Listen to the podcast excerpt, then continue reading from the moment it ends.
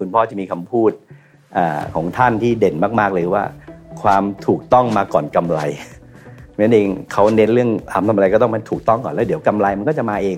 ไข่เองเนี่ยควรจะอยู่ในตู้เย็น อืม แต่ด้วยเหตุผลอย่างที่ทราบกันอยู่ว่าไข่ประเทศไทยก็ไม่อยู่ในตู้เย็น หมูสำหรับ SPL ไก่สำหรับ SPL ไข่สำหรับ SPL เนี่ยมาจากอีกวงจรหนึ่ง อืม นั่นเองเนี่ยเราไม่สามารถที่จะเอาหมูตัวเดียวกันมาแพ็คแบรนด์ได้ อ๋ออั อันนี้คือไม่ใช่ อืม นั่นเองถ้าคุณซื้อ SPL แบรนด์เนี่ยคุณก็จะได้ต้นทางที่เขาผลิตมาแบบนี้เพื่อ SPL โดยเฉพาะ มิชชั่นทุ h มูลพอดแคสต์คอนเทนิววิดีโอมิชชั่น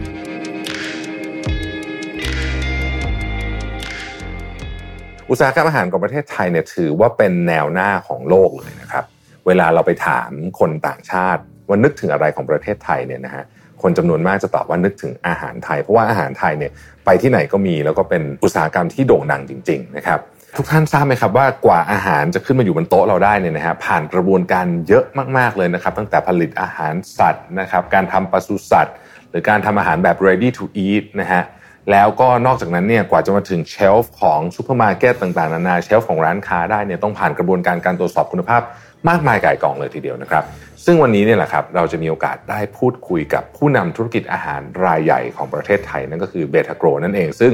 ผมเชื่อว่าทุกท่านรู้จักกันดีอยู่แล้วนะครับเบทาโกรเองเนี่ยมีธุรกิจอยู่ในประเทศไทยเนี่ยนะครับ เริ่มต้นมา 55 ปีแล้วนะครับ ค่อย ๆ ขยายมาจากธุรกิจอาหารสัตว์จนปัจจุบันเนี่ยก็เป็นธุรกิจอาหารแบบครบวงจรนะครับ มีอาหารพร้อมทานเนื้อหมูเนื้อไก่ ready to cook เนื้อสัตว์ต่างๆ มากมาย หรือแม้แต่แบรนด์พรีเมียมอย่าง s t l ที่หลายคนคุ้นเคย แล้วก็ชื่นชอบเป็นอย่างดีนะครับ เป็นผู้ผลิตอาหารชั้นนำแล้วก็เป็นแบรนด์ในใจของหลาย ๆ คน ทั้งผู้บริโภคอย่างเราๆแล้วก็คนที่อยู่ในอุตสาหกรรมอาหารอุตสาหกรรมร้านอาหารด้วยนะครับ แล้ววันนี้เบทาโกรกำลังจะก้าวไปอีกขั้นหนึ่งนะครับด้วยการเตรียมตัวเดินหน้าเข้าสู่การเป็นบริษัทจดทะเบียนในตลาดหลักทรัพย์นะครับภายใต้การนำทัพของคุณวสิทธิ์แต้ภัยสิทธิพงศ์นะครับท่านเป็นประธานเจ้าหน้าที่บริหารและกรรมการผู้จัดการใหญ่ของบริษัทเบทาโกรจำกัดมหาชนนะครับวันนี้เนี่ยเราจะชวนท่านมาพูดคุยนะครับถึงก้าวต่อไปของเบทาโกรว่าทำไมนะครับ ถึงตัดสินใจเข้าสู่ตลาดหลักทรัพย์ 55 ปีที่ผ่านมาเนี่ยมีการเปลี่ยนแปลงการเติบโตยังไงบ้าง และเบื้องหลังแนวคิดการเจริญเติบโต powering change เนี่ยคืออะไรกันแน่นะครับ เราไปพูดคุยกับคุณวสิทธิ์กันเลยดีกว่าครับ สวัสดีคุณวสิทธิ์นะครับ สวัสดีครับ ขอณมากๆเลยนะครับ เป็นเกียรติอย่างยิ่งเลยนะครับ ที่ได้ร่วมพูดคุยกันในวันนี้นะฮะแล้วก็ทราบว่าคุณวสิทธิ์งานยุ่งมากนะฮะก็ขอบคุณที่สละเวลามาให้เรา ครับยินดีมากครับ นะผม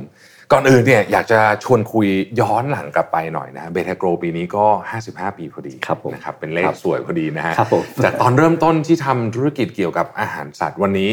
ทำธุรกิจเกี่ยวกับอาหารแบบครบวงจรเลย ใช่ครับ นะฮะอะไรเป็นจุดเปลี่ยนระหว่างทางที่เป็นมายสเตนสำคัญสคัญๆคุณประสิทธิ์เล่าให้เราฟังหน่อยได้ไหมครับ แน่นอนนะครับผมว่าตอนเริ่มต้นธุรกิจเมื่อ 55 ปีที่แล้วเนี่ยผมเชื่อว่าตอนนั้นเนี่ยประเทศไทยเนี่ยเรายังมีปริมาณของโปรตีนเนี่ยบริโภคไม่มากนัก ยุคนั้นเองก็คือว่าทุกคนต้องการที่จะเริ่มต้นที่จะหาโอกาสในการที่จะสร้างโปรตีนให้มากขึ้น ครับ นะครับก็ต้องการให้คนไทยเนี่ยมีการบริโภคเนื้อสัตว์มากขึ้น ก็เป็นธุรกิจตั้งต้นของอ r o รก็เป็นเนเจอร์ปกตินะครับนั้นเอาพุทของเขาก็คืออะไรก็คือว่าเราผลิตอาหารสัตว์อ่าหาพันธุ์สัตว์ แล้วก็หายาสัตว์ แล้วก็ไปสร้างให้เป็นตัวสัตว์ อ่าเพราะฉะนั้นเองอาจจะธุรกิจในตอนต้นเนี่ยก็เน้นเรื่องของการขายผลิดพันธุ์ที่เป็นฟีดยาพันธุ์สัตว์นะครั ครับ บ แล้วเราก็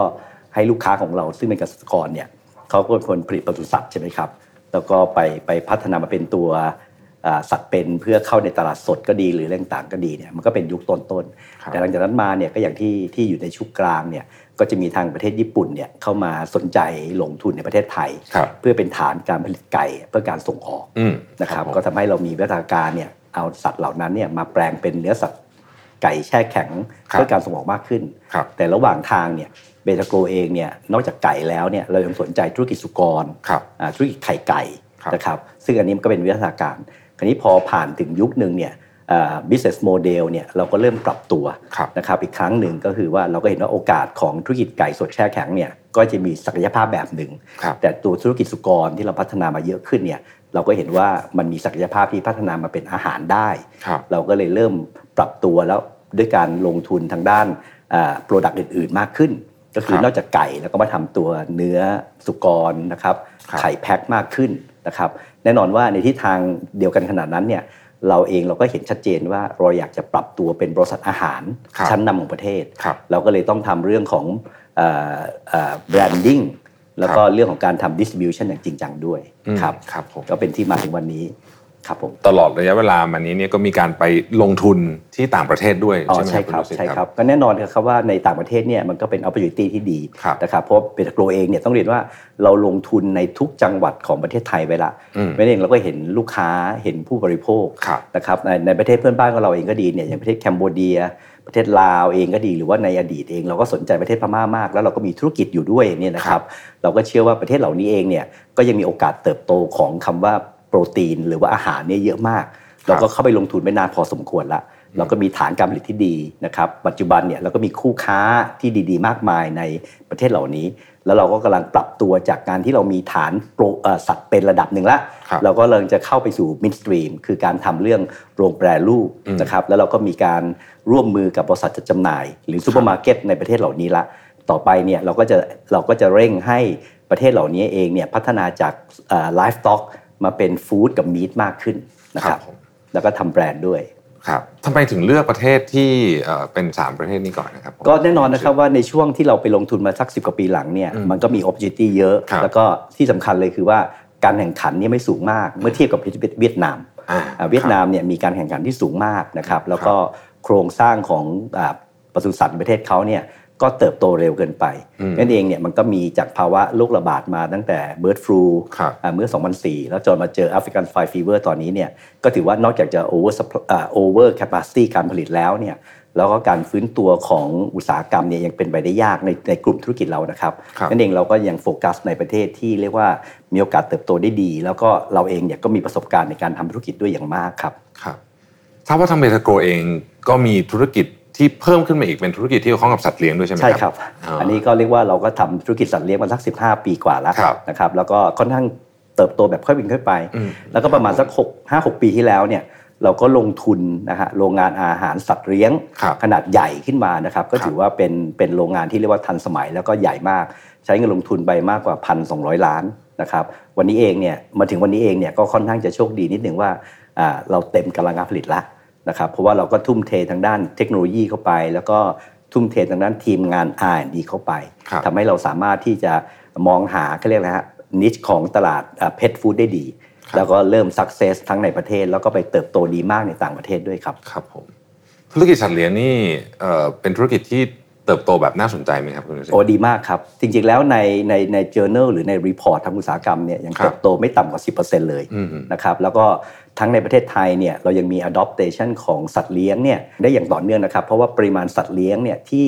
เข้าไปบริโภคอาหารสำเร็จรูปเนี่ยอย่างค่อนข้างไม่สูงมาก อืม แต่ขณะเดียวกันเนี่ยในเฉพาะประเทศไทยนะอย่างประเทศในอินโดนีเซียในฟิลิปปินส์นะครับหรือว่าในอีเวนมาเลเซียพวกเนี้ยก็จะมีสัดส่วนการอ่าธุรกิจสัตว์เลี้ยงนี่เติบโตอย่างมากนะครับถ้าจะดูแล้วผมก็เรียนแนะนำว่าอ่าอย่างประเทศญี่ปุ่นเนี่ยเป็นประเทศที่น่าสนใจในเรื่องของโมเดลธุรกิจสัตว์เลี้ยงมาก อืม ๆนะครับวันนี้เองเนี่ยเบตาโกรเองก็มีคู่ค้าที่ดีมากๆในญี่ปุ่น และเราก็พัฒนาสินค้าที่มี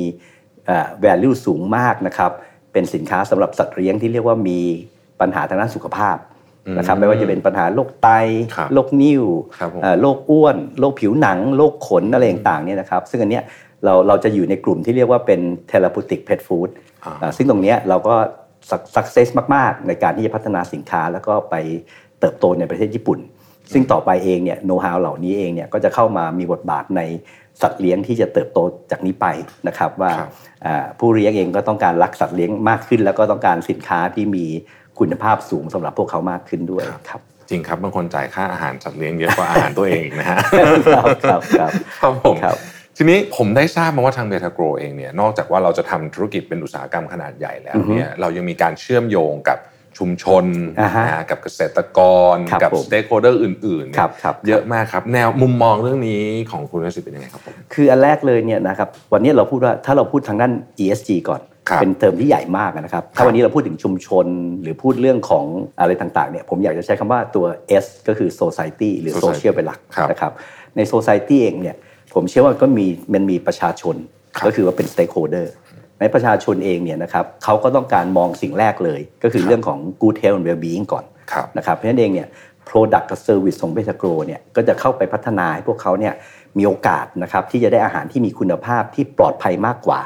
แล้วก็มีคุณภาพที่ดีกว่า อืม นั่นเองเนี่ยการที่เขาจะ achieve เรื่อง good health well-being เนี่ยก็จะมีมากขึ้น ครับ นะครับเราเราต้องมองก่อนว่าทางสังคมเนี่ยเราต้องมองตัวที่ centric เรื่องเรื่องประชาชนก่อน ครับ นะครับส่วนที่สองเนี่ยแน่นอนว่าชุมชน ครับ นะครับชุมชนเนี่ยมันก็มีความหลากหลาย ชุมชนที่มีความ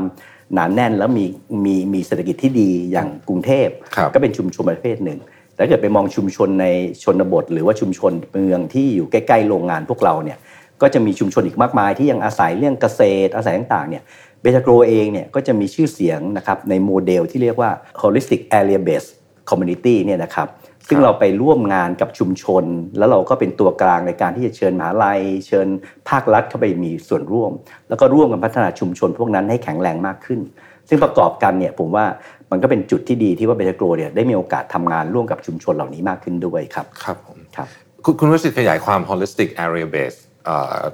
lo- เอ่อ community นิดหนึ่งได้ไหมฮะว่าเวลาเราลงไปทำจริงๆทำยังไง แน่นอนนะครับทีแรกเลยเราไปศึกษาเรื่องของโครงสร้างเศรษฐกิจในชุมชน ครับ นะครับแน่นอนก็จะมีปัญหาเรื่องการพัฒนาเรื่องของเอ่อ productivity ของ อืม ทางด้านเกษตรกรรม อืมครับ นะครับ ผม อ่าปัญหาหนี้นะครับ อืม ในชุมชนอ่าปัญหาเรื่องของไฮจีนก็คือเรื่อง ครับ ของสุขอนามัย ครับ นะครับแล้วก็ปัญหาเรื่องของการศึกษา ครับ ซึ่งอันเนี้ยเราก็เลยเรียกว่าถ้าเราจะแก้สามประมาณ 3 4 ด้านเนี้ย ครับ เราจะต้องเชิญกลุ่มงานหรือมี approach ที่ทำให้ชุมชนเหล่านั้นเนี่ยเอ่อเห็นถึงโอกาสในการที่พัฒนาเรื่อง productivity อย่างไร ครับ อ่าเข้าถึงเรื่องการศึกษาอย่างไรอ่าลดปัญหาเรื่องหนี้อย่างไรนะครับแล้วก็เรื่องปัญหาเรื่องไฮจีนยังไงนะครับซึ่งอันนี้เราก็ต้องเป็นตัวแกนว่าเราจะเชิญหลายภาคส่วนเนี่ยเข้าไปทำงานร่วมกับชุมชน ครับ โดยเน้นเรื่องการเก็บ fact base ไปก่อน อืม นะครับแล้วค่อยเอากลับเข้ามาเป็น strategic ในการทำงานครับ อืมครับผมผมขออนุญาตเรียนถามเรื่อง ESG เพิ่มสักนิดนึ ครั ง บ เพราะว่าตอนนี้เนี่ยบริษัทขนาดใหญ่เนี่ยก็ ครับ ให้ความสำคัญกับเรื่องนี้กันอ อ๋อยู่ แน่น มา อก น เลย ครับ ใช่ไหมฮะ ดีครับ เอ่อทางเบทโกรเองตอนนี้เรามีแผนยังไงบ้างแล้วก็ทำอะไรไปแล้วบ้างครับ โอเคครับ ในมุมของเอ่อ environment ครับ นะครับ environment แน่นอน ครับ ว่าเรา practice ในอุตสาหกรรมเรามาเป็น 50 ปีเนี่ยขั้นขั้นต่ำเลยเนี่ยเราก็ต้องทำทุกอย่างเรียกว่าเรื่องตามกฎหมายนะค ครั รั บบ ไม่ว่าจะเป็นเรื่องของอ่ะการผลิตการกำจัดขยะ หรือการเอ่อบริหารเรื่องน้ำเสีย ซึ่งอันนั้นมันเป็นพื้นฐานถูกทุกคนอยู่แล้ว ครับผม แต่ที่ผ่านมาหลายหลายหลายวันเนี่ยเราต้องเข้าไปสนใจคำว่า carbon footprint คาร์บอนฟุต นะครับกับพวก Clean Energy มากขึ้น ครับ นะครับเพราะฉะนั้นเราก็ศึกษาเรื่องของเอ่อ Energy Portfolio ในกลุ่มเนี่ยมากขึ้น ครับ นะครับแล้วก็ศึกษาเรื่อง Carbon Footprint Audit เนี่ยมากขึ้น ซึ่งสองเรื่องเนี่ยเราก็ใช้เป็นแกนหลักในการที่จะหา Initiative ครับ ซึ่งมา counter เขา ครับ อ่านะครับเพราะฉะนั้นส่วนแรกเลยวันเนี้ยจะเห็นว่าในคลื่นเอ่อส่วนในเรื่องของ Clean Energy ก่อนนะครับวันเนี้เบตาโกรเนี่ยได้ดำเนินการติดตั้งเรื่องของโซลาร์พา e นลรูฟไปแล้วเนี่ คยรับ นะครับถึงประมาณ 40 เมกะวัตต์ ซึ่งซึ่งไม่น้อยเลยนะครับ เยอะ 40 เมกะวัตต์ เยอะ เนี่ยนะครับ ซึ่งวันนี้เองเนี่ยเฉพาะโซลาร์เอเนจพาวเวอร์ของเราเนี่ยเจเนเรตสัดส่วนของไฟฟ้าเนี่ยนะครับให้เราเนี่ยถึงประมาณ อืม 6-8%ของ total usage ของเรา ครับ นะครับซึ่งอันเนี้ยผมเชื่อว่าเป็นสัดส่วนที่เรียกว่าเยอะมาก ๆ ในอุตสาหกรรมที่เป็นเป็นเป็นผู้ผลิตอย่างเรานะค ครั รับ บ บางโรงงานของเราเนี่ยนะครับโรงงานขนาดใหญ่ของเราเลย เช่น Animal Feed ของเราเนี่ยโรงหนึ่งประมาณสัก50,000 กว่าตันเนี่ย ครับ นะครับเรามีโซลาร์รูฟกำลังอยู่ถึง 2.3 เมกะวัตต์ อืม นะครับ ครับ ซึ่งอันเนี้ยใน day time เนี่ยเขา rely on solar panel ได้ 100%เลย อืม ก็เป็น self sustain ในบาง hour ละ อ่าครับ ที่มี perfect ในเรื่องของ sunlight อะนะครับ ครับ นั่นเองโรงงานเนี้ยลักษณะเนี้ยไม่ต้องพึ่งพาไฟฟ้าจากข้างนอกเลย เป็ คน รับ ต้นเนี่ยนะครับแล้วก็ส่วนที่สองเรื่องของ carbon footprint audit ครับ นะครับแน่นอนว่าเราทำเรื่องนี้มานานละเพราะว่าก่อนหน้านี้ทางบริษัทคู่ค้าของเราในต่างประเทศเนี่ยเขาก็ require information อืม แต่นั่นมันจะ subject กับสินค้าเพื่อการส่งออก ครับผม เป็นตัวตัวๆไป ครับ แต่ตอนเนี้ยเราต้องทำการแบบว่า corporate wide audit ละ อืม นะครับเพื่อรู้สถานะ ซึ่งมันมีเกณฑ์ทาง standardize ของโลกในการวัด ซึ่งเราก็ต้องวัดออกมาไปทิศทางเดียวกัน ครับ ซึ่งตอนเนี้ยเราก็เริ่มเห็นเอ่อขบวนการแล้วว่าเอ่อเราจะสามารถที่จะสร้างร o ดแม p เนี่ยไปสู่คำว่าคาร์บอนนิวทร l ได้อย่างไร อืม นะครับซึ่งอันนี้มันก็อยู่ที่ร o ดแม p ละ ครับผม นะครับ ความเห็นของคุณวสิทธิ์เนี่ยคิดว่าเรื่อง ESG เนี่ยมันจะเป็นกลไกสำคัญในการแข่งขันขององค์กรอย่างเบทาโกรในอนาคตมองไปสักไกลๆสิบปีอย่างนี้ไหมฮะ โอ้เป็นเรื่องที่สำคัญมาก อืม ๆนะครับเพราะเราต้องทำตัวให้เราเป็นกูซิติเซน นะครับเพราะแน่นอนว่าอาหารเนี่ยเป็นเรื่องที่นอกจากเรื่องความสะอาดความปลอดภัยแล้วเนี่ย อืม การที่เราจะต้องเข้าไปสู่เรื่องของขบวนการของคอนเซิร์นของโลกนะครับโดยโดยเฉพาะเรื่องของ sustainability กับเรื่องคำว่า climate change เนี่ย ครับ นะครับเราก็ต้องมีบทบาทแล้วเราต้องตอบตอบโจทย์ตัวเองให้ได้ ตอบโจทย์ให้สังคมได้ครับ ครับ ก่อนจะชวนคุณวสิทธิ์คุยเรื่อง IPO เนี่ยครับ ครับ อยากคุยเรื่อง branding หน่อย เพราะปกติ โอเค ในอดีตที่ผ่านมาเนี่ยเราไม่ค่อยเห็นเอ่อหมูไก่ที่ขายในลักษณะที่มีการทำแบรนด์ แต่ว่า ใช่ อย่าง ครับ แบรนด์ลักษณะอย่างของ s p l ของเบทาโกรนี่ก็ถือว่าประสบความสำเร็จมาก ใช่ แนวคิดเรื่องนี้เนี่ยเป็นยังไงครับ คือแนวคิดพื้นฐานเลยเนี่ยเนื่องจากว่าเราต้องการที่จะ move ตัวเองเนี่ยจากอักโกร business หรือว่า commodity ครับ ไปเป็นธุรกิจ consumer ครับ นะครับเหตุผลตรงนี้เนี่ยมันก็มาโดยที่ว่าเราต้องการ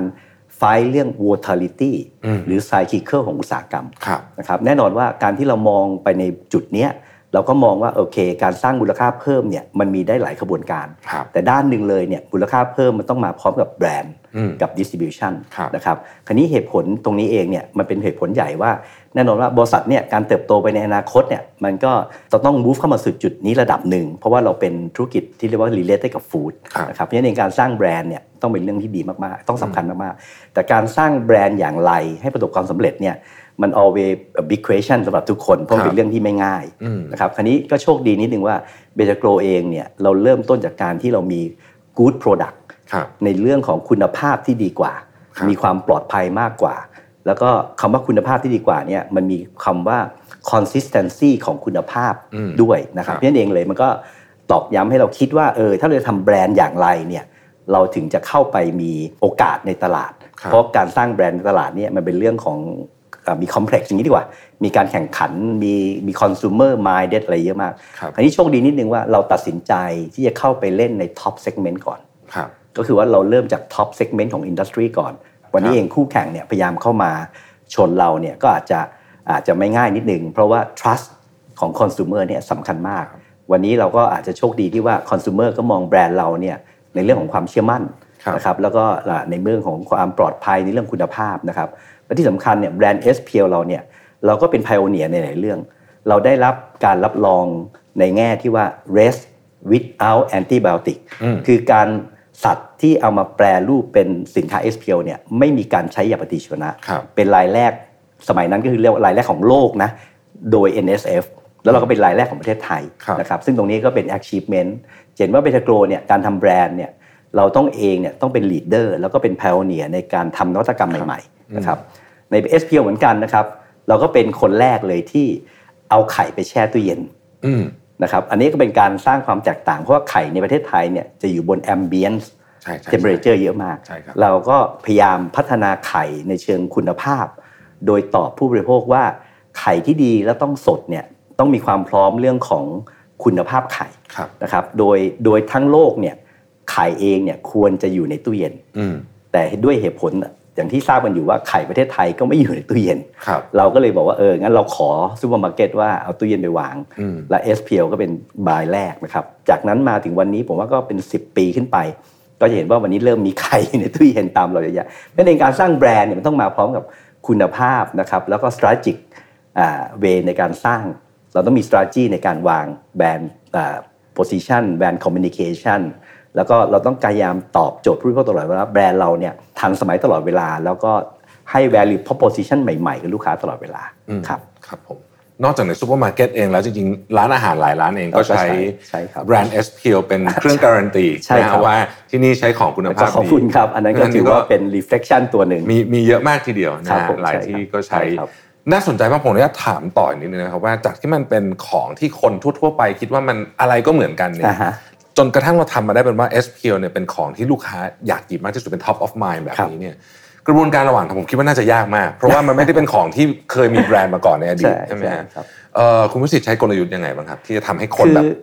ยอม คือคือ จ่ายพรีเมียม สิ่งแรกเลยต้องมามองจากภายใน ครับ เรามีสินค้าที่มีคุณภาพแตกต่างจริงหรือเปล่า อืม นะครับอันแรกต้องทำความเข้าใจกับเอ่อคุณบริษกับทุกคนก่อนนะ สินค้าที่อยู่ใน SPL เนี่ยเป็นเป็นสินค้าที่ในเชิงการผลิตเนี่ยคนละวงจรการผลิตกับสินค้าที่อยู่ในเบทาโกรนะ อ๋อ หมูมาจากคนละตัวกัน อ๋อครับ หมูสำหรับ SPL ไก่สำหรับ SPL ไข่สำหรับ SPL เนี่ยมาจากอีกวงจรหนึ่ง อืม เพราะฉะนั้นเองเนี่ยเราไม่สามารถที่จะเอาหมูตัวเดียวกันจะมาแพ็คแบรนด์ได้ อ๋อครับ อันนี้คือไม่ใช่ อืม เพราะฉะนั้นเองถ้าคุณซื้อ SPL แบรนด์เนี่ยคุณก็จะได้ต้นทางที่เขาผลิตมาแบบนี้เพื่อ SPL โดยเฉพาะ ครับ นะครับอันนี้ก็คือจุดของเขาก่อน แต่โดยเชิงที่เราเองเนี่ยในฐานะผู้ผลิตเนี่ยเราทราบแน่ ครับ ๆแต่ผู้บริโภคเนี่ย เป็น complexity มากจะให้เขาเข้าใจ ครับ นะครับเพราะฉะนั้นหนึ่งเราก็ใช้วิธีการใช้แบรนด์ไปหลีด อืม แล้วก็ใช้คุณภาพไปหลีดแล้วก็ใช้ attribute ไปหลีดนะครับอ่าเพราะฉะนั้นเองในทุกตัวของ SPL เนี่ยไม่ว่าจะเป็นไก่หมูไข่เนี่ยมันมีเทคโนโลยีอยู่อ่าหมู SPL เนี่ยจริงๆแล้วเริ่มต้นเทคโนโลยีในอดีตเลยเนี่ยนะครับมันมาจากเทคโนโลยีที่เรียกว่า specific pathogenic free ครับ SPF SPF อ่า specific pathogenic แปลว่าเชื้อโรคแล้วก็ free คือไม่มี ซึ่งตัวเนี้ยแปลว่าหมูเราเนี่ยมีสุขภาพที่ดีกว่า เพราะไม่มีเชื้อโรคบางตัวที่สำคัญในวงการสุกรนั่นก็คือหมู SPL ตอนตั้งต้น ครับ แต่ตอนนี้พัฒนาการมันก็เอ่อมาไกลมากตอนนี้เราก็เรียกว่าเป็นเรียกว่าซูเปอร์ไฮจีนิกหรือไฮเฮลไปละนะครับไก่ SPL เนี่ยมันมาจากไก่โปรไบโอติก อืม นะครับแต่ในเชิงมาร์เก็ตติ้งเนี่ยออยไม่ให้ใช้คำว่าโปรไบโอติกในสินค้าเนื้อไก่ อืม เราก็เลยใช้วิธีนำเสนอในแบบอื่นนะค ครั รั บบ โดยที่ไม่ใช่ยาปฏิชีวนะอะไรต่างไข่ SPL เนี่ยนอกจากว่าจะเป็นไข่ที่อยู่ในความเย็นแล้ว ยังเป็นไข่ที่ไม่มีซาโมเนลล่า อืม นะครับเพราะฉะนั้นทุกตัวเนี่ยมันมีแอตติบิวพิเศษ อืม ที่อยู่ในตัวสินค้าก่อน อืม นะครับแล้วก็ทำให้เราเกิดแบรนด์เนี่ยอ่า distinguish เราไม่ใช่ว่าคิดคิดว่าเฮ้ย หมู 2 ชิ้นแพ็คแบรนด์เบตาโกลก็ได้แพ็คอะไรที่แบบมันคิดอย่างนี้ไม่ได้ ในเนื้อสัตว์ หรือในเนื้อเพื่อการบริโภคเนี่ยมันมีความแตกต่างในเชิงต้นกำเนิดก่อนแล้ว ครับ นะครับ อืมโอ้น่าสนใจมาก มีมีเรื่องราวของแบรนด์ แล้วก็ทำออกมาได้ เรียกว่าผู้บริโภคในที่สุดแล้วก็เข้าใจแล้วก็ยินดีที่จะจ่าย ใช่ครับ เป็นเรื่องที่น่าสนใจมาก เพราะทุกครั้งที่เห็นอะไรที่เคยเป็นคอมมอนดิตี้มาก่อนแล้วเป็นแบรนด์ผมมักจะทึ่งมาก ๆ เลยนะฮะ ครับ ปีนี้ 55 ปีเป็นโอกาสที่ดีด้วย แต่ก็ยังมีอีกหนึ่งอีเวนต์ใหญ่ ใช่ครับ นะมีหนึ่งเรื่องใหญ่ในปีนี้ก็คือเรื่องของการนำบริษัทเข้าจดทะเบียนในตลาดหลักทรัพย์ของเบทาโกรนะครับจริงๆเบทาโกรเป็นบริษัทที่โอ้โหใหญ่มากมานานแล้วเนี่ยทำไมคุณประสิทธิ์ถึงตัดสินใจช่วงนี้ว่าอยากจะเอาบริษัทเข้าตลาดหลักทรัพย์นะ คือเหตุผลใหญ่ ๆ เลยเนี่ยนะครับเราก็เชื่อว่าบริษัทเนี่ยยังมีศักยภาพอีกเยอะมาก ครับ นะครับเอ่ออันที่สองเนี่ยการที่เราจะ pursue หรือว่าการที่จะเติบโตไปในอนาคตเนี่ยเราต้องการทำองค์กรของเราเนี่ยให้เป็น institutionalized อืม นะครับคำว่า institutionalized ในความหมายของผมเนี่ยมันก็ทำให้เราว่าเราต้องมีระบบการจัดการนะครับมีทีม management เนี่ยที่เป็น professional จริงๆ ครับ นะครับ โดยต้องการทำให้ทุก stakeholder รู้ว่าเฮ้ยเอ่อมันไม่ใช่ family business โดยในเชิงของว่าเอ้ยใครเป็นลูกคนคนไหนของบริษัทก็ต้องมาบริหารมันไม่ใช่ อืมครับ แต่เราต้องการให้มันเป็น institutionalized จริง ๆ แล้วก็ต้องทำให้มีการ welcome อ่า talent นะครับ เรียกว่า new talent อะไรต่างๆเนี่ยนะครับ ครับ อันนั้น อันที่สองเนี่ยเราเอ่อนอกจากคำว่า institutionalized แล้วเนี่ย ผมว่าเรามี future potential growth มาก ครับ นะครับวันเนี้ยเราพูดคำว่า capability นะครับเบทาโกลวันเนี้ยเรามี capability เก่งที่สุดก็คือเรื่องของการผลิตโปรตีน ในมุมของคำว่าการแช่เย็นแช่แข็งนะครับแล้วก็เป็นอาหารพร้อมทานอะไรพวกเนี้ยเรามีละ แต่ถ้าเกิดว่าใน space ของฟู้ดเนี่ยมันยังมีเทคโนโลยีอีกหลายเทคโนโลยี ครับ เช่น shelf stable อืม หรือ longer shelf life ครับ หรือว่าตัวอื่นๆเนี่ยเซมิดรายอะไรพวกเนี้ยมันยังมีอีกหลาย ๆ capability ซึ่งวันเนี้ยถ้าเกิดเรามี vehicle ของฟันกับโอกาสเนี่ยผมเชื่อว่าเราจะ diversify downstream เราเองเนี่ยได้เร็วมาก โดยอาศัยสิ่งที่เรามีอยู่แล้วคืออะไร ความสามารถในช่องทางการจำหน่าย กับความสามารถในเรื่องของ branding ครับ เป็นตัว lead ให้เราสามารถเอาสิ่งเหล่านี้กลับมาทำได้เร็วขึ้นครับ ครับซึ่งอันนี้ก็น่าจะสอดคล้องไปกับแนวคิดเรื่องกลยุทธ์การเติบโตของที่นี่ที่ ใช่ครับ อยู่ภายใต้แนวคิดว่า powering change ใช่ไหมครับ ครับ powering change เนี่ยคุณวสิทธิ์ตั้งใจจะผลักดันเบทาโกรและอุตสาหกรรมอาหารของประเทศไทยเนี่ยไปยังไงครับ แล้วไอ้คำคำนี้เนี่ยมันเกี่ยวข้อง ขอบ กับ คุณครับ องค์กรยังไงบ้างครับ คือจริง ๆ แล้วต้องพูดว่าเราเองเนี่ยมีธีมของ l e t t e r 10 year plan ครับ นะครับเรามีแผน 10 ปีมาในอดีต เรามีตั้งแต่ 2000เอ่อ10 ถึง 2020 วันนี้เราก็มีแผน 2000 ปี 21 ถึง 2030 ครับ ซึ่งในแผน 10 ปีเนี่ยเรามีความชัดเจนเรื่อง opportunity กับ growth กับสิ่งที่เราต้องการเป็นอยู่แล้ว แต่ในช่วงตั้งแต่ตอนต้นๆเนี่ยเราเห็นว่าเรามี transition จาก 10 ปีที่แล้วมันในช่วง 3-5 ปีเนี่ยมัน need a lot of change เลย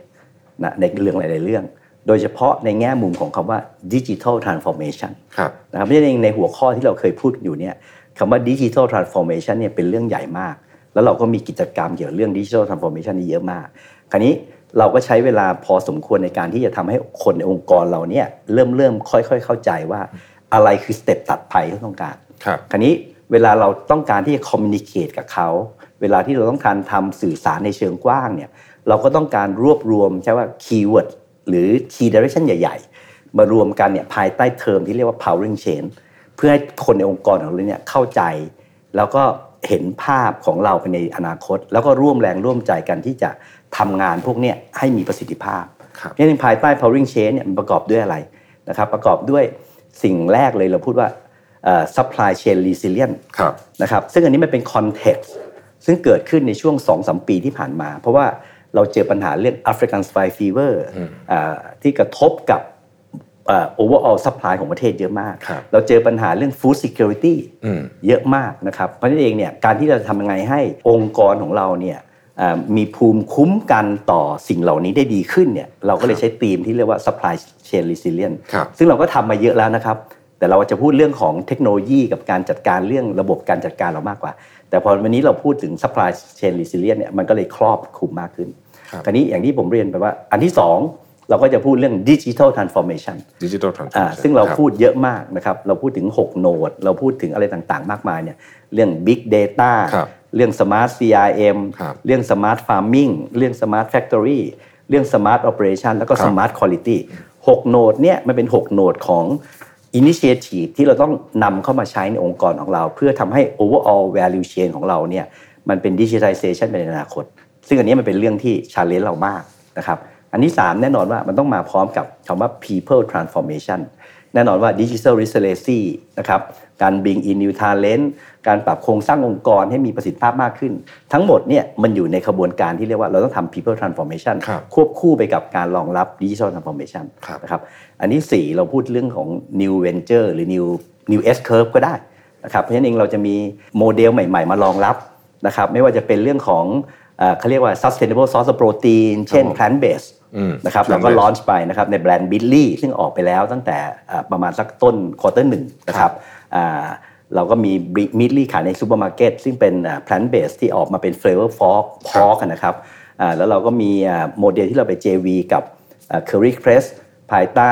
โมเดลที่เรียกว่าเคอรี่คู ครับ เคอรี่คูเนี่ยก็เป็น Cold Temperature Parcel ครับ Express Platform ครับ ซึ่งเราสามารถส่งพาเซลเย็นเนี่ยได้ทั้งประเทศนะครับ อืมครับ อ่าภายในต้นปีหน้า ซึ่งวันเนี้ยโมเดลเขา up and run ละ ครับ แต่ว่ายังไม่ได้ nationwide แต่จะ nationwide ได้ภายในต้นปีหน้าเป็นเองไอ้ new venture ของเราเนี่ยก็จะทำให้เรามี new opportunity ใหม่ ๆ แล้วก็ใช้วิธีการทำงานใหม่ๆนะครับโดยที่เรามีทีม venture เนี่ยเข้าไปบริหาร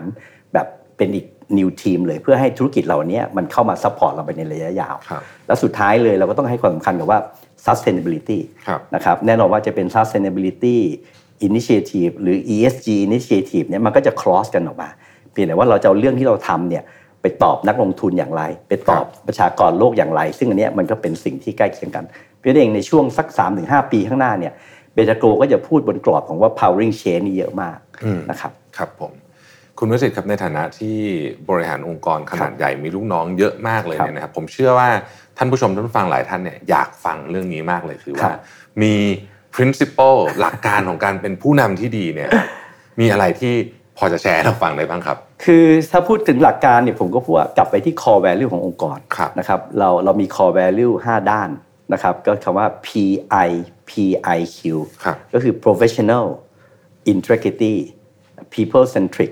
นะครับแล้วก็ innovation แล้วก็ quality ครับ เพราะ 5 ด้านเนี่ยผมว่าทุกคนในองค์กรเนี่ยไม่ว่าจะเป็นตัวผมหรือทุกคนเนี่ยก็ต้องมีความเป็น professional ละมีความเป็น integrity สูงมากนะครับแล้วก็มีความเป็น people centric ทั้งทั้งในคนในองค์กรด้วยกันเอง แล้วก็ต่ออ่ะอ่ะการมอง outside in เข้ามา ก็คือ consumer หรือ target customer แล้วก็เรื่องของ innovation แล้วก็เรื่องของ quality อันนี้ก็เป็นเมนก่อนนะครับ ครับ แต่ในฐานะเราเป็น leadership อ่ะมันก็ต้องอาศัยเรื่องอะไร เรื่องของสกิลในเรื่องของการ communication อืม นะครับคอมมิวนิเคชันนี่เป็นเรื่องที่ใหญ่มากๆนะครับแล้วเราก็มีหน้าที่ต้องคอนวินส์คนนะครับหรือ gathering ให้ management เราเนี่ยมาร่วมกันแสดงความคิดเห็นต่างๆ แล้วออกมาเป็น direction ของเครือที่ชัดเจน แล้วก็ไป execute ให้ได้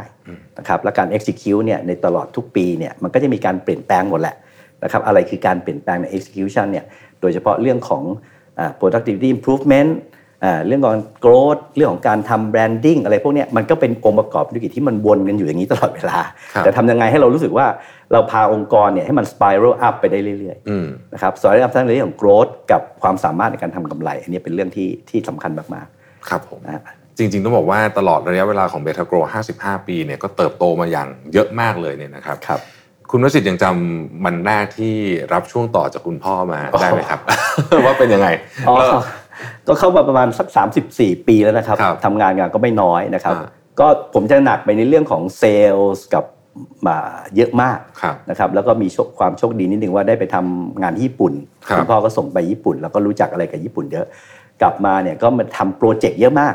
ผมทำโปรเจกต์เยอะก็โชคดีนิดนึงว่าทำโปรเจกต์เยอะนะครับแต่ผมไม่ได้เป็นตำแหน่งสูงสุดนะครับก็ยังมีช่วง transition ยาวมากเลย ผมก็มาจากเซลล์มาจากโปรเจกต์แมネจเมนต์มาจาก new business model development อะไรพวกเนี้ยเยอะ แล้วสุดท้ายก็เพิ่งมารับตำแหน่ง CEO จริง ๆ ก็ 5-6 ปีนี้เองนะครับไม่ไม่นานเพราะฉะนั้นเอง ครับ สามสิบกว่าปีเนี่ยผมทำงานในฐานะเป็นทีมงานในเบสโกมาตลอด ครับ ก็ทำให้เราเรียนรู้เอ่อหน้างานในทุกด้านจริง ๆ ก็เป็นประสบการณ์ที่ดีครับก็เขา ครับ ยอมรับแล้วก็คุณพ่อก็ให้ไกด์ไลน์ไปเยอะ คุณพ่อจะมีคำพูดเอ่อของท่านที่เด่นมากๆเลยว่า ความถูกต้องมาก่อนกำไรเพราะฉะนั่นเองเขาเน้นเรื่องทำทำอะไรก็ต้องมันถูกต้องก่อนแล้วเดี๋ยวกำไรมันก็จะมาเองนะค ครั รับบ เราอย่าไปมองกำไรเป็นตัวตั้ง เรามองเรื่องความถูกต้องเป็นตัวตั้ง ครับ มันก็แปลมาเป็นความคิดของพวกเราอะครับ ครับ ว่าเวลาเราพูด integrity มันก็ sound international หน่อย แต่พอท่านพูดอย่างนี้เราก็มาตีความ ครับ นะครับแล้วทุกอย่างเนี่ยมันก็ตีความว่าไอ้ความถูกต้องมันไม่ใช่มาเฉพาะเรื่อง integrity นะมันมาเรื่องของความถูกต้องในเชิงของการจัดการ ความถูกต้องในการลงทุน ความถูกต้องในการบริหารเรื่อง productivity ต่างๆเนี่ยนะครับแล้วสุดท้ายมันก็จะส่งผลมาให้เราเองครับ ความรู้สึกของคุณวสิทธิ์ย้อนหลังกลับไปวันนั้น เติบโตมาตลอดหลายฟังก์ชันมาจนถึงวันนี้คเนี่ย รับ มีอะไรที่รู้สึกเปลี่ยนไปเยอะ หรือ โอ้ อะไรที่เปลี่ยนหรืออะไรที่เหมือนเดิมมีไหมฮะ ของผมเปลี่ยนทุกวัน นิสัยผมนี่คือเปลี่ยนทุกวัน นะครับคือคือผมจะพูดกับคนทุกคนนะครับ ครับ ว่าเรานั่งอยู่วันเนี้ยอ่าแน่นอนว่าเราเห็นอะไรในองค์กรเยอะไปหมดอ่ะแต่ทุกวันเนี้ยมันคืออะไร มันคือ as is today ครับ มันเป็นวันนี้ละแล้วผมจะมีคำถามในองค์กรตลอดเวละแล้ว what next ของเบตาโกลคืออะไร ครับอืม นะครับไม่ว่าจะเป็นในเวทีไหนๆเนี่ยผมก็จะพูดตลอดว่าไอ้ what next ของเบ t a โก o คืออะไร ซึ่งคำว่าไอ้ what next ของเราเนี่ยมันทำให้เราพวกเราเนี่ยเหมือนกับว่า thinking forward ตลอดเวลา ครับ นะครับมันก็ทำให้เราเห็นในทุก aspect ของความเป็นเบ t a โก o เนี่ยมันมีโอกาสที่จะมีเรื่องใหม่ๆเกิดขึ้นตลอดเวลา ครับ แต่แน่นอนว่าการปฏิบัติต่อให้มันเป็น mainstream direction กับการที่มันเป็นแบบ execution อ่ะมันก็ต้องสัมพันธ์กันอย่างชัดเจน ครับ แล้วก็แน่นอน what next ที่สำคัญ ก็คือการที่เราจะเอาบริษัทเราเข้าไปเป็นบริษัทจดทะเบียน ครับ นะครับซึ่งตรงเนี้ยมันจะเป็นก้าวที่เรียกว่ามันจะเป็น big leap ของ อืม เรานะครับแล้วก็ ครับ จากการที่เราไปอยู่ตรงนั้นแล้วเนี่ยโอกาสอะไรก็มันจะมันจะเปลี่ยนไปเยอะ ซึ่งผมเองก็กำลังเตรียมตัวที่จะปรับตัวอยู่เหมือน กัน นะครับ ครับผ ครั ม บ คุณวิสิทธิ์ครับตอนนี้โลกมีฟู้ดคริสิส ครับผม จริงๆมีคริสิสเยอะมากฟู้ดคริสิสเป็น ครับ หนึ่งในนั้นเนี่ยนะ ครั ฮะ บ ประเทศไทยเราเองถือว่าเป็นประเทศที่ก็เป็นประเทศที่แข็งแกร่งเรื่องอาหาร อ่าฮะ เมทาโพ อ่าฮะ เองก็เป็น ครับ บริษัทที่แข็งแกร่งเรื่องนี้มาก ครับ เรามองเรื่องนี้ยังไงบ้างแล้วอนาคตมีโอกาสสำหรับทั้งเมทาโกรเองและประอุตสาหกรรมอาหารของประเทศไทยยังไงบ้างครับ คืออาหารเนี่ยมันต้องพูดว่ามันอยู่บนพื้นฐานของว่ามันมี inflow ครับ ก็คือ raw material ฮะ แล้วก็เราก็มีการผลิตในประเทศ และส่วนหนึ่งก็คอนซูมในประเทศ แล้วเมื่อกี้ outflow export นั่นเองปัจจัยขาเข้ากับปัจจัยการภายในกับปัจจัยการผลิตส่งออกเนี่ยมันเป็นตัวตัวที่ทำให้เราต้องคอนเซิร์นเรื่อง food security นะครับเพราะว่าในระยะ 3-4 ปีหรือ 2 ปีมาเนี่ยมันมีทั้ง over supply คือโควิด แล้วก็มาเจอเอ่อสงคราม แล้วก็มาเจอแอฟริกันซอยฟีเวอร์เพราะฉะนั้นเองไอ้ไซเคิลที่มันขึ้นลงตรงเนี้ยมันเร็วมากในช่วงสองลำปีนี้ อืม นะครับมันไม่ได้เป็นสิ่งที่อยู่ในภาวะปกติเลย ครับ นะครับแต่มันก็เป็นการเทสว่าในภาวะสองสามปีมานี้เนี่ยเบตาโกรเราปรับตัวได้ดีกับสิ่งที่มันเกิดขึ้นไหม ในช่วงที่ 2 ปีมาก่อนก่อนที่มีทั้งโควิดกับสงครามเนี่ยเราก็ปรับตัวได้ดี เรามีอัตราการเติบโตของธุรกิจยังดีอยู่ ครับ นะครับ เรายังมีความสามารถในการทำกำไรได้ระดับหนึ่งนะครับ แล้วพอจากการที่มันสวิงขาขึ้นเนี่ยเราก็ทำให้เราสิ่งที่เรากำลังเตรียมเอาพุทไว้เนี่ยสามารถไอ้ harvest revenue ได้ ครับ แล้วก็ทำให้เราสามารถเติบโตได้ดีมากในปีนี้นะครับซึ่งทุกอย่างเนี่ยมันไม่ใช่เป็นการที่เรียกว่าจะว่าฟลุกกับผมว่าไม่ใช่ มันเป็นสิ่งที่เราคิดว่าเพราะเรามีวิ h i c l e กับมีแพลตฟอร์มของอินฟราสตรักเจอร์กับการทำงาน ครับ ที่ทำให้เราสามารถที่จะปรับตัวได้เร็วครับ ครับ ตรงนั้นก็เป็นจุดของเรานะครับ มีคนพูดถึง S curve ใหม่ของประเทศไทยเยอะมากหนึ่งในนั้นก็คือธุรกิจอาหารนะ อ่าฮะ ที่ต้อง ใช่ครับ พูดถึงพูดถึงเยอะมาก ครับ ณวิสิทธิ์คิดว่าเราต้องการปัจจัยอะไรบ้างที่จะทำให้ประเทศไทยเนี่ยเป็น power house ด้านอาหารของโลกได้ครับ โอ้อันนี้คำถามนี้ เรียกว่ายิ่งใหญ่มากนะครับ คืออันนี้ถ้าเกิดเราจะมองในเรื่องของวงการทางด้านอุตสาหกรรมเกษตรอาหารอย่างเราก่อนนะ อันนี้ผมต้องพูดว่าผมมีประสบการณ์ด้านนี้เยอะ แน่นอนว่าการที่จะส่งเสริมให้ประเทศไทยเนี่ยเอ่อมีสเกลที่เติบโตได้มากกว่านี้นะครับ โดยลด ลดปัญหาบางด้านนะครับ โดยเฉพาะเรื่องการนำเข้าวัตถุดิบ อืม นะครับซึ่งอันเนี้ยมันจะเป็นตัวที่ทำให้เราเนี่ยสามารถที่จะมีโกรธในอุตสาหกรรมการผลิตปศุสัตว์ได้ต่อเนื่อง ครับ แต่การโกรธเนี่ยเราโกรธเพื่ออะไร แน่นอนว่าโกรธเพื่อคอนซูมในประเทศส่วนหนึ่ง อืม แต่มันอาจจะไม่ได้ว่ารองรับได้ทั้งหมด เพราะประเทศไทยก็มี 67 ล้านคนอ่าการบริโภคโปรตีนกับเศรษฐกิจเราก็ต้องทำได้เท่านี้ แต่ว่าการโกรธไปในต่างประเทศเนี่ยนะครับโดยเฉพาะอ่าแน่นอนว่าในเซาท์ในเอเชียด้วยกันเนี่ยเอ่อจีนก็เป็นประเทศที่น่าจับตามอง ครับ นะครับเพราะจากนี้ไปเนี่ยจีนต้องนำเข้าอาหารมากขึ้นเยอะมาก เพราะฉะนั้นเองถ้าประเทศไทยเนี่ยเราวางโพ i ิชันให้ดี แล้วมี t r a t e g ที่ดี แล้วส่งเสริมให้อุตสาหกรรมโปรตีนเราเนี่ยเติบโตได้มากขึ้นนะครับเราก็เชื่อว่าน่าจะอ่าไปรองรับการเติบโตดีมานของจีนได้มากขึ้นนะครับแล้วก็อ่าตรงนี้ก็เป็นหัวใจอันหนึ่งครับ แล้วก็เชื่อว่าตรงเนี้ยผมเชื่อว่ามันยังมีโอกาสอยู่นะครับแต่ว่าเราต้องปรับ s t r a t e g y ของอุตสาหกรรมตัวอาหารสัตว์ แล้วก็โปรตีนของเราครับ ครับผมโอ้ก็แหมวันนี้ได้ฟังเรื่องราวที่ผ่านมา ซึ่งก็เรียกว่าไม่ง่ายเลยนะฮะกว่าจะมาถึงวันนี้ได้ 55 ปีนะครับ ครับ แล้วก็ฝ่าฟันอุปสรรคต่างๆมามากมากมาย แล้วก็เป็นเบทาโกรเป็นบริษัทที่ initiative เรื่องต่างๆ ในอุตสาหกรรมที่เป็นผู้นำเยอะมากเลยนะฮะทีนี้ถ้าในอนาคตนะฮะสมมุติว่าอีก 5 ปีผมได้มีโอกาสดีๆ แบบนี้ได้มาสัมภาษณ์ คุณวสิทธิ์อีกเนี่ยคิดว่าวันนั้นเนี่ยเราจะคุยกันเรื่องอะไรครับคุณวสิทธิ์ครับ ก็แน่นอนนะครับว่าเราก็อยากจะมาเทสนะครับว่าการที่เราเป็น world class branded food company เนี่ยเราไปถึงไหน ครับผม แน่นอนนะครับว่าเรายังมีแผนการเติบโตอย่างต่อเนื่องนะครับ เราอยากจะลงทุนนะครับอีกไม่ต่ำกว่า 27,000 กว่าล้านใน 5 ปีข้างหน้านะครับเราจะลงทุนอย่างมากเลยในธุรกิจอ่าที่เราเรียกว่าในส่วนที่เรียกว่าอาหารและโปรตีน ครับ นะครับซึ่งตรงนี้เองเนี่ยมันก็จะเป็นสัดส่วนที่เราไม่ให้เกิดการยอดขายแล้วก็แล้วก็แล้วก็เติบโตในเชิงของยอดขายนะครับ แน่นอนว่าการปรับตัวเรื่องเรื่องเรื่องประสิทธิภาพ ผ่านไอ้ดิจิทัลทรานส์ฟอร์เมชันถ้าวันนั้นคุณวริศมาถามผมว่าเอ้เบตาโกรดิจิทัลทรานส์ฟอร์เมชันไปถึงไหน เราก็อยากจะบอกว่าเอ้ยถ้าเป็นไปได้แล้วมันพรูฟทุกอย่างเนี่ย ครับ เบตาโกรเป็นดิจิทัลเซชันคอมพานีได้จริงหรือเปล่า อ่าทุกคนทำงานอยู่บนแฟกต์เบสจริงไหม ทุกคนใช้ข้อมูลในการตัดสินใจจริงไหม ครับ นะครับซึ่งอันเนี้ยเราก็อยากจะเห็นมุมนั้นนะครับแล้วสุดท้ายเลยคือว่าแบรนด์เราเนี่ยนอกจากจะอ่าอ่าชัดเจนแล้วก็แล้วก็แล้วก็เด่นในประเทศไทยแล้ว แล้วในประเทศเพื่อนบ้านแล้วเนี่ยเราแบรนด์เราเนี่ยยังไปเติบโตในประเทศที่มีเศรษฐกิจดีๆ ได้มากขนาดไหน เช่นฮ่องกงนะครับวันนี้ฮ่องกงเนี่ยแบรนด์เราเนี่ยไปประสบความสำเร็จ SPL เนี่ยประสบความสำเร็จมากอ่าประมาณสักปีหนึ่งมาเนี้ย สิงคโปร์เนี่ยก็เริ่มยอมรับสินค้าประเภทเดียวกันในซูเปอร์มาร์เก็ตสิงคโปร์ละ ครับ นะครับเรากำลังไปพัฒนาต่อเนื่องในเมืองใหญ่ ๆ อย่างเช่นอ่าประเทศพนมเอ่อเมืองพนมเปญนะครับหรือเมืองใหญ่ ๆ ในเซาท์อีสเอเชียนะครับ ครับ เราก็อย่างนี้เป็นต้นนะครับ ซึ่งไอ้แบรนด์อย่างเงี้ยเวลาการเติบโตแบรนด์เนี่ยผมมองว่าเราต้องเติบโตในซิตี้ที่มีกำลังซื้อสูง อืม นะครับแล้วก็เราเองเนี่ยมีความคุ้นเคยในทำแบรนด์ ครับผม ก็หลาย ๆ เรื่องนี้ก็อยากจะฝากคุณเออจะมาถามเราได้ครับ ได้ครับ หวังว่าอีก 5 ปีผมจะได้มีโอกาสได้สัมภาษณ์ คุณนุสิทธิ์อีกสักครั้งหนึ่งนะฮะ ได้ครับ สุดท้ายเลยครับผมอยากให้คุณนุสิทธิ์ฝากอะไรถึงลูกค้าของเบทาโกรหนะครับ โอเคครับ ก็ต้องขอบคุณมากที่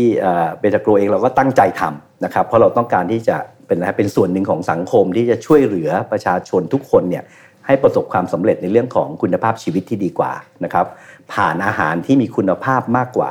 มีความปลอดภัยมากกว่า แล้วก็เอ่อในราคาที่เป็นธรรมนะครับ เพราะว่าเราเชื่อว่าอาหารเนี่ยเป็นปัจจัยพื้นฐานเลยที่จะทำให้พวกเราเนี่ยเอ่อเติบโตอย่างยั่งยืนได้ ครับ นะครับ เพราะฉะนั้นเองเนี่ยผมเชื่อว่าอาหารเนี่ยยังไงก็ตามเนี่ยมันมีฟังก์ชันที่ทำให้เราเนี่ยเอ่อมีสุขภาพแล้วก็มีความสามารถในการที่จะเติบโตอย่างยั่งยืนได้นะครับ ครับ นั่นเองก็ก็ฝากว่ายังไงก็ตามเนี่ยนะครับถ้ามีเบทาโกรอยู่ในช้อยส์ของของทุกท่านเราก็จะขอบคุณมาก ๆ เลยครับ ครับผมโอ้วันนี้ได้ทั้งความรู้ได้ทั้งแรงบันดาลใจ แล้วก็ได้รู้จักเบทาโกรมากขึ้นด้วยนะครับ ครับ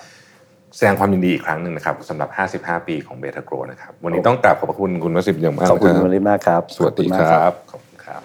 ต้องบอกเลยจริงๆนะครับว่าวันนี้เนี่ยผมได้ฟังเรื่องราวที่เยอะกว่าที่คาดไว้เยอะมากเลยนะครับ ได้ฟังแนวคิดต่างๆ ที่น่าสนใจ แล้วก็จริงๆผมคิดว่านี่เป็นความหวังนะฮะของประเทศไทยเลยก็ว่าได้นะครับ เพราะว่าอุตสาหกรรมอาหารนี่อย่างที่บอกเป็นหนึ่งในอุตสาหกรรมหลักของเรานะครับ แล้วก็เบทาโกรเองก็เป็นผู้นำด้านนี้เลยนะครับ แล้ววันนี้ก็ได้เห็นถึงวิสัยทัศน์ที่กว้างไกลนะฮะเพื่อมองไปสู่อนาคตของอุตสาหกรรมอาหารนะครับ ผมเชื่อว่า ก้าวสำคัญครั้งนี้ของเบตาโกรนอกจากจะเป็นครบรอบ 55 ปีแล้วนะครับ แล้วก็เตรียมตัวที่จะ IPO แล้วเนี่ยนะฮะจะมีความสำเร็จอีกมากมายที่รอเบตาโกรอยู่ข้างหน้านะครับ วันนี้ผมต้องกราบขอบพระคุณคุณวสิทธิ์ แต้ภัยสิทธิพงศ์นะครับประธานเจ้าหน้าที่บริหารและกรรมการผู้จัดการใหญ่บริษัทเบทาโกรจำกัดมหาชนนะครับ ที่กรุณาสละเวลามาเล่าเรื่องราวดีๆ ให้กับเราฟังในวันนี้นะครับ เราพบกันใหม่ในตอนต่อไปนะครับ สวัสดีครับ